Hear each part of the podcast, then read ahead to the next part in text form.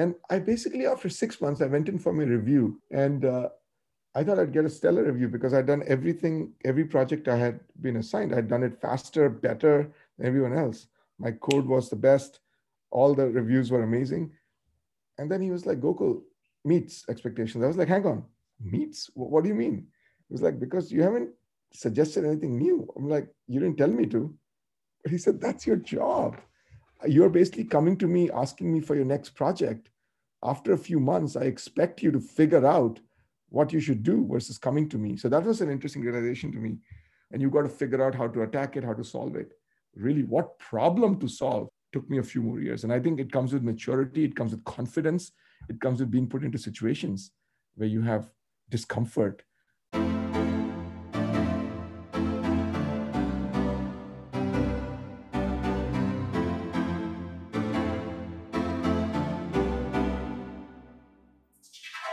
Hey everyone, this is Jay.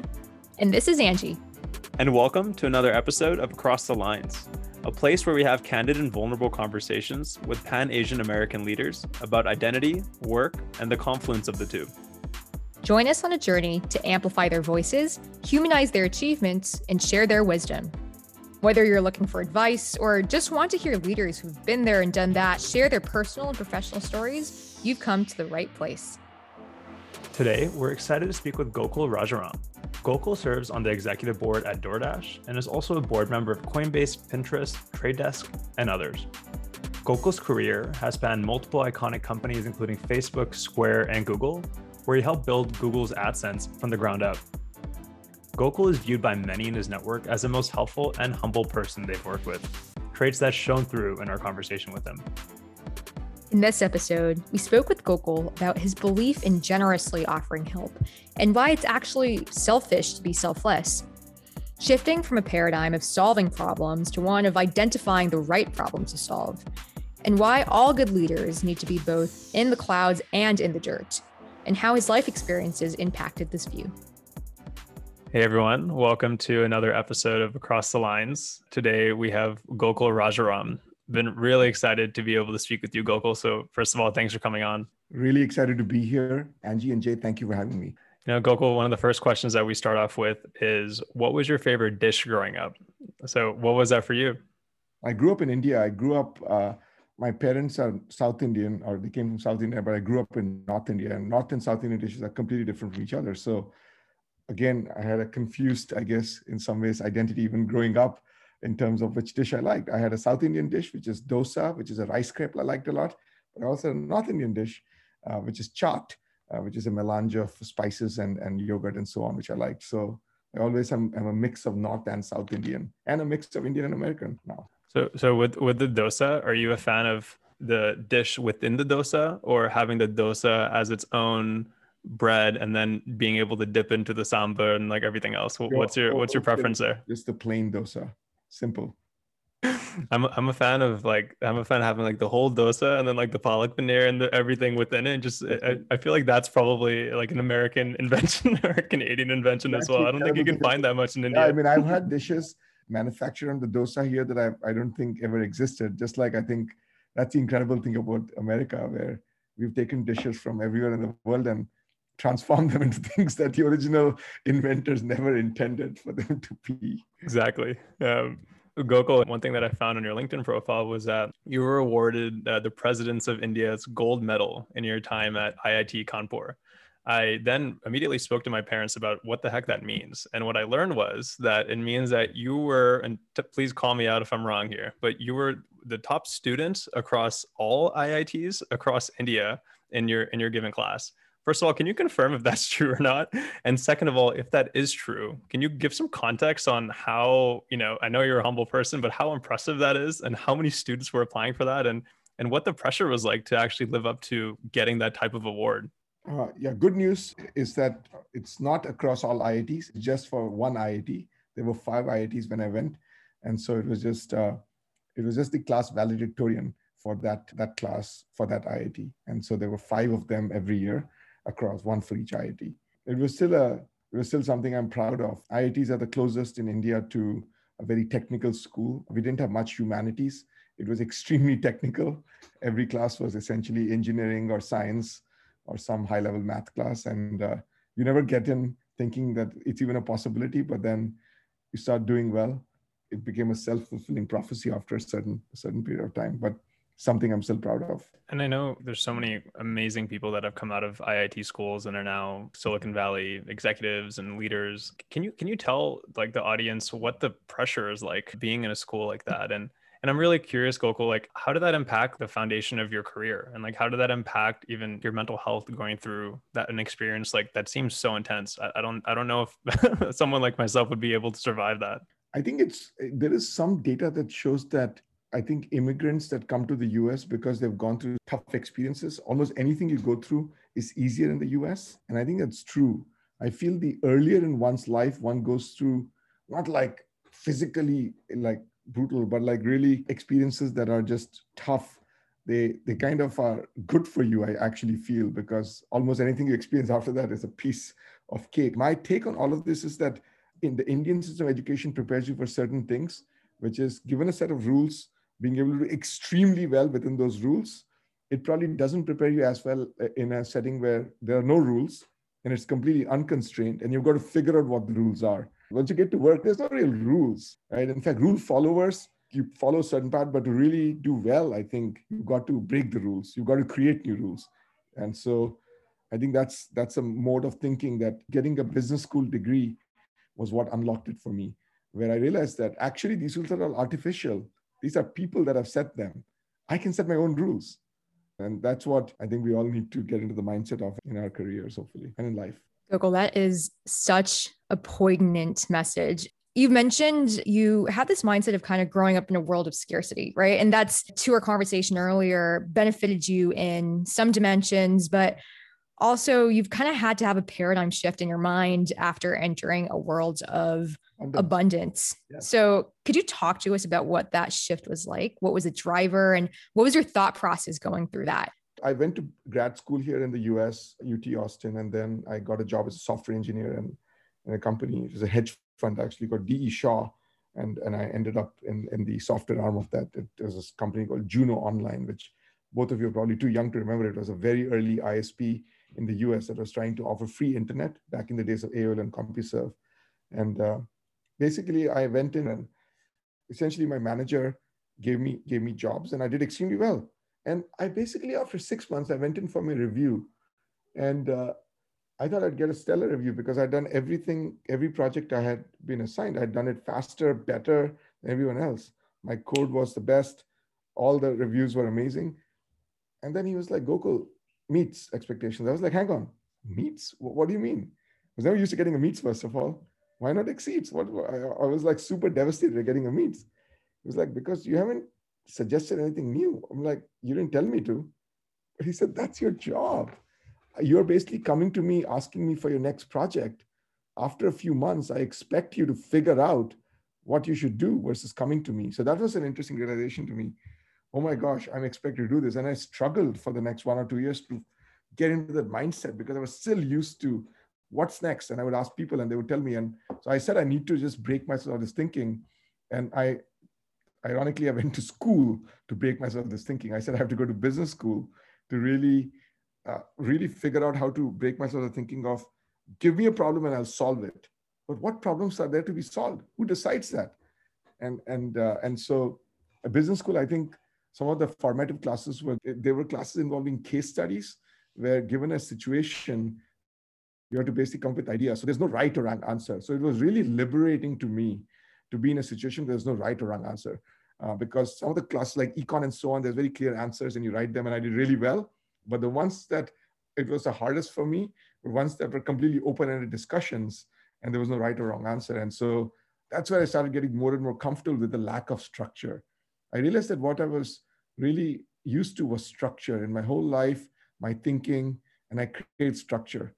But after those two years, one thing I got very comfortable with was lack of structure and being able to say that I can be the one who comes up with the structure and the problem to solve. So I think it was a mental shift over two years of more and more uncomfortable situations. After the first semester, when I realized that I did really poorly on the case study classes, but really well on the structured classes, I started putting myself into more case study classes, even though it was very uncomfortable for me. So the discomfort slowly by fourth semester, the final year became more comfortable, where I started figuring out how to react or how to be in a situation where an open-ended problem is given, or in a situation where you have to figure out what the problem is. Right? The ultimate self-realization is where you don't even know what the problem is, and you've got to figure out what the problem is. That's what the CEO, the entrepreneur, does. And that took me a few more years of being a product manager to figure out. So by the end of business school, I was at a problem where, okay, it's an open-ended problem. Business school is good because there's no consequence to failure. In work, there are many times consequences to failure unless you have a very good manager and and they're putting you and you know it's not you always you feel nervous failing and many people don't want to fail all of us who wants to fail right at work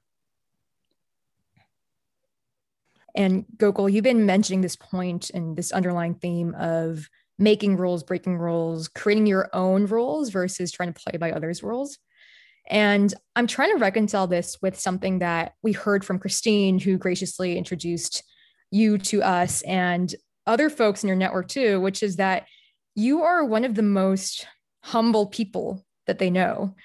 And I can see you looking kind of uncomfortable because of that humility, I'm sure, to that statement.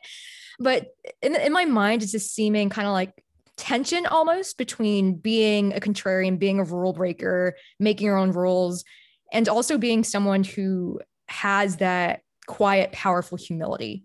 How do you think about the balance of those two in, in the way that you show up professionally and in the world too? One of the things I've learned in my life now that I've had a 25 year old career is that you got to pay it forward. I believe in the concept of karma a lot. And I feel the universe uh, does good things for you in strange ways that you don't even realize if you're just selfless in your actions and pay it forward. And so that's become a cornerstone of my life. If someone asks me for a favor, unless it really inconveniences me, most favors that people ask for is an email intro or 15 20 minutes of time etc is literally super easy for me to make time for that and i just see that it happens in strange ways that that person said a kind word about me to someone else so in general it's it's a, selfish thing a long-term selfish thing to be selfless because you never know. You know i think the universe punishes you if you have too much hubris.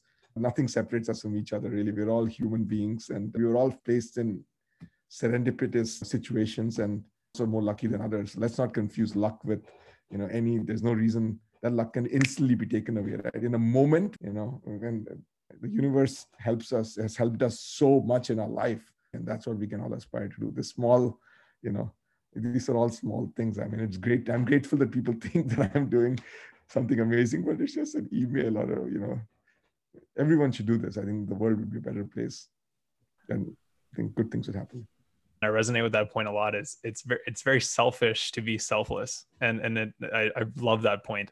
Do you have do you have like a funny story or, or, or like a memorable experience of you going out of your way to help someone that you didn't really think much about and and then later down the road when your career kind of loop back around and either you know became uber successful or like came back and like thanked you for something that you maybe even forgot about that you supported them. Do you have like any funny stories about that? I think there's there's actually many from the hometown i grew up in. So it's funny because i grew up in a small town in north india and uh, random people will come up to me and say you remember me from high school and you helped me with this math problem or something like that you didn't have to. And this person you know is head of engineering at a company or so on. So it's just crazy that even from high school days 25 30 years later on the streets of san francisco someone came up to me. So it's just walking around streets. I you know now of course with covid or lockdown but i would just bump into people that i had no idea who they were and they still remembered me because i'd done one small act which i don't even remember. And i'm sure all of us have seen that in in inconspicuous ways. So being kind is you know it makes you also ironically makes you feel good also a little bit. But more importantly it makes the other person like you said i think people when you make that calculation is this person going to be useful to me? It just is a worthless calculation and it is also again it's it's not useful because it's not about that person it's about humanity. Turns out when you help this person you're helping humanity as a whole. And humanity as a whole is going to help you in some other way. I firmly believe this i firmly believe this yeah, this fundamental idea of what goes around comes, around. around. Right? They say something. Yeah. Like As it goes, right? something like that. Exactly. And Gokul, this reminds me of a tweet that you posted, something along the lines of leadership and how leadership is part what you said clouds, which is vision, strategy, all the sexy stuff, right? And also part dirt, which is all the details of the doing, all the execution. And what you're mentioning around being selfless and offering a helping hand without being calculating and just being altruistic for the sake of it, I think that really ties into kind of like a, a core value that's shining through for you here, which is willingness to roll up your, your sleeves and do the work and help everyone and be in the details, no matter how senior or how great you are or how much fame you have. Talk to us a bit about what you're thinking when you crafted this tweet, what it means, and why it's important to you. I think it was actually some of these realizations you have when you have a painful experience. And so in this case, it was a company I advise. I was helping the CEO do a review of his leadership team. And uh, we basically had gone through the review, revealed that two of the six people essentially were doing during COVID, you realize a lot more. I think some of these things become more obvious who's actually doing the work and who's not, because a lot of people, it's more easy to understand people's impact. But it, it, we realized that the the the people whose whose organizations are high performing and happy were people who were actually in the weeds and engaging with their teams and also stepping in and helping them do the work versus the people who literally, I think in the early days of COVID, you can just step back and send these grandiose emails, but not be there for your teams when they need them and just expect things to happen and just kind of staying disassociated and dis, you know, basically in the clouds where your team is in the dirt. And so we had to part ways with two of the people at the company. And so that's that was my realization that leaders who, and I think the, the CEO had a lot of conversations with, with these people and their expectation as well. We've hired these great teams. We just need to tell them what to do and they'll do the work. But the reality is they needed to work alongside these teams and help them figure out how to get work done in this in this new normal and they were unwilling to roll up their sleeves and do it and uh, the more I, I, I, thought about that and looked around and i saw every successful leader i know it's someone that can model doing the work when it comes to it. Uh, someone who's just in, for lack of a better word a spreadsheet jockey who just like comes up with numbers and moves people around like resources but actually cannot model how to get something done. That those are not people that you know people are going to follow. Every leader has a superpower that they can demonstrate by actually doing it. And people actually look up to them because they can if needed obviously they're not doing the work all the time but if needed they're able to get in and roll up their sleeves and get the thing done whatever that thing is. I think the day of leaders issuing edicts from the mountaintop you know even even now i know i think mark zuckerberg used to write code for, for a very long time after facebook uh, was started. And jack was doing designs Jack Dorsey at Square, and he still is deep in the design reviews, He's one of the best designers I know, etc. So every person has super. Obviously, not everyone can do everything, but their superpower they need to be able to show that it's still like their superpower should not be managing people. Gokul, you know, one of the things that we try to do through this podcast is humanize leaders like yourself. So people that are listening can feel like the path that they've been on is something that they can achieve as well. You have such an interesting perspective on like Silicon Valley and, and these larger tech companies, startups, et cetera. We haven't even talked about your career once, but it, it's it's spanned, you know, being a product manager at Google, helping to start AdWords there, being an early employee at Facebook to help scale their own business and going to Square, and now you're on the board of Pinterest and Coinbase, and you've had a remar- and an executive ador- a remarkable career more importantly, you've spent time with people that are leading these large organizations. I'm curious on this theme of being able to humanize these leaders. What are some of the things that you wish that people who weren't in those circles knew about those individuals to maybe humanize them a little bit? All of them fundamentally, what is interesting is none of them started a company with the goal of starting a company. They all experienced a problem in their personal lives. That's a crazy thing. If you look at Jack, at Square. He started the company because his friend Jim, who became his co-founder, was his credit card. He, he, was not accepted by his bank to accept credit cards. He was a sculptor selling glass sculptures, and he lost customer after customer because he couldn't accept credit cards. So I think when you start with a very personal problem, you encounter it either in, in your personal life or work. It's a more authentic company because you know exactly the problem you're solving and who you're solving it for. But then I think you got to if you as you start seeing that problem resonating, I think the thing all of them did was they started thinking big. They started realizing that there's a problem that affect is universal. And I think Reid Hoffman at LinkedIn is the same thing. you know, he is the ultimate connector. And he started a company that essentially was a manifestation of the problem he faced uh, around connecting with people. And, and so I think all of them are, you just realize that they all, they know the problem that the company is solving intimately, and they never lose sight of that. But they think extremely big. The other thing I've seen is they're never driven by money.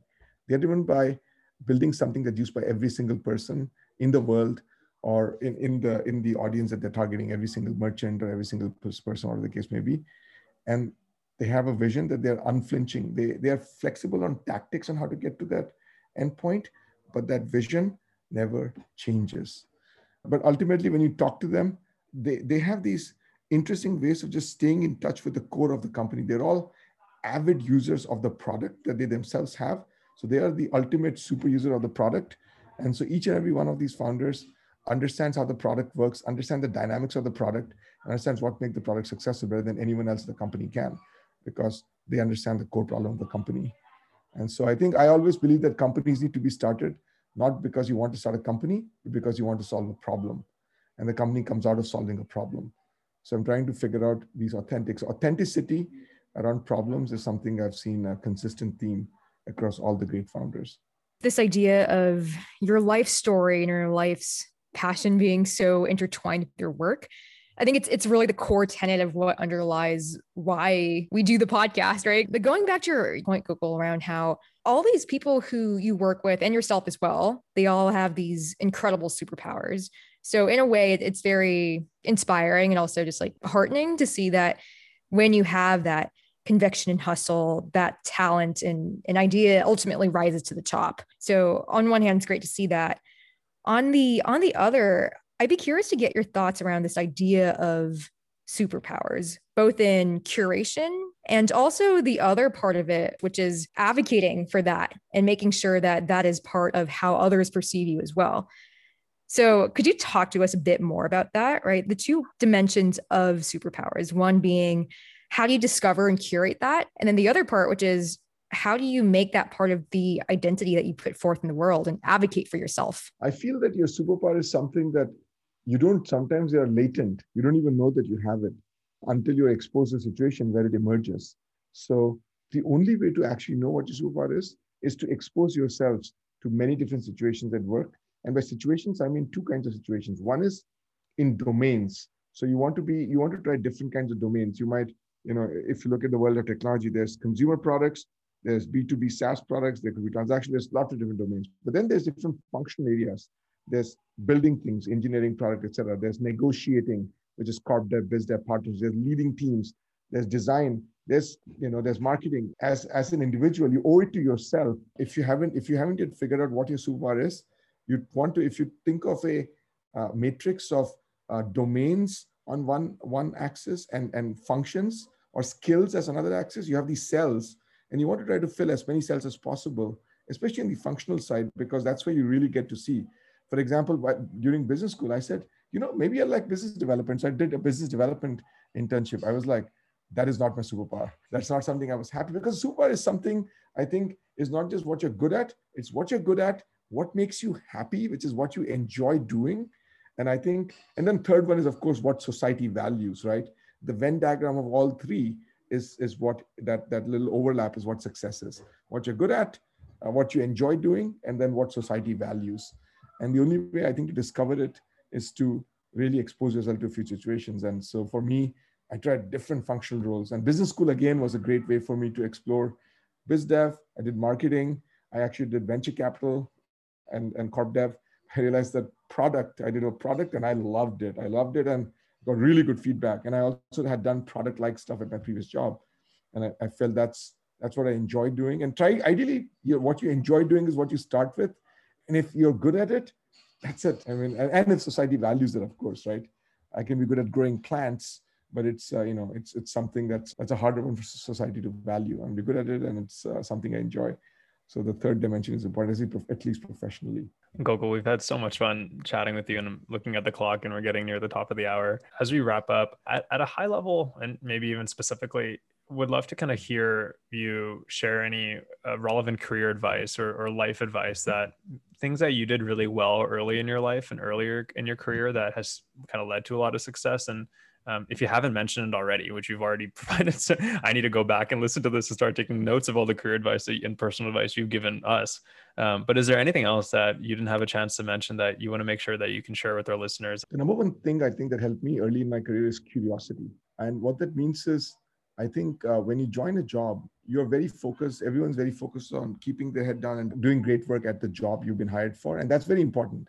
Don't get me wrong. For the first three to six months, you need to do that. But that shouldn't prevent you from raising your head up once you have a good handle on your job and understanding what's going on around you. When I was at Google, I was put on this project. I was working on these syndicated ads, and that was fine. But then I started walking around after three months, and I went to a, the, the office few doors down, and I saw there were a few engineers in there, and they were working on something. I was like, hey, what are you guys working on?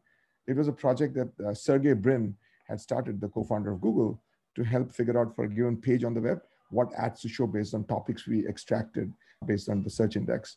It's like, oh, that's interesting. Can I start working with you? Like, don't you already have a job? We, we saw you working on this thing. Like, I can work nights and weekends with you. I can work after 6 p.m. or 5 p.m. every day, two hours, just you know, helping you. And so I started doing that.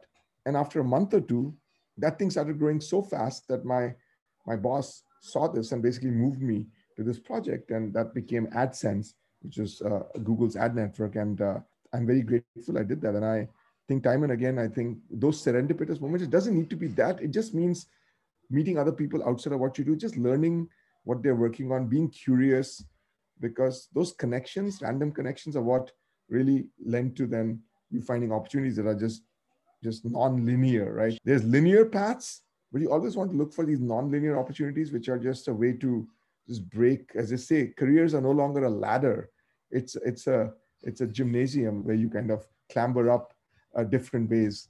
And there's no no one path right? It's not like you make associate senior associate like back in the day manager senior manager director. Yeah there's one path but who wants to do that for 20 years. We all want to do try different things. And so that's my thing. Be curious. Do your job well. Zoom makes it harder. That's the other thing. You've got to be extra you've got to take extra time and effort to actually set up zooms with with colleagues that you don't know, but you've seen them on an email and just introduce yourself and see what they're doing. And that's, I think, going to be very important. I think that's that's the biggest challenge of Zoom. I think we are isolated and can't meet with people in person. There's no more hallway conversations, and that that serendipity is lost. Gokul, this has been such an incredible way for Jay and I to at least scratch our curiosity. So thank you so much again, Gokul, for coming on. And thank you so much too to Christine, if she's listening to this, for making the introduction. It was so appreciated and truly an honor. Thank you, Angie. Thank you, Jay. Loved it. Thanks so much for tuning into Cross the Lines with your hosts, Angie and Jay. If you enjoyed today's conversation about the intersection of work and Asian American identity, please subscribe to the show wherever you get your podcasts and leave us a review to spread the word. We'd really appreciate it. And as always, you can head over to acrossthelinespodcast.com to learn more about the show, as well as check out all the links and resources in the show notes. That's all for this episode, folks. See you next time.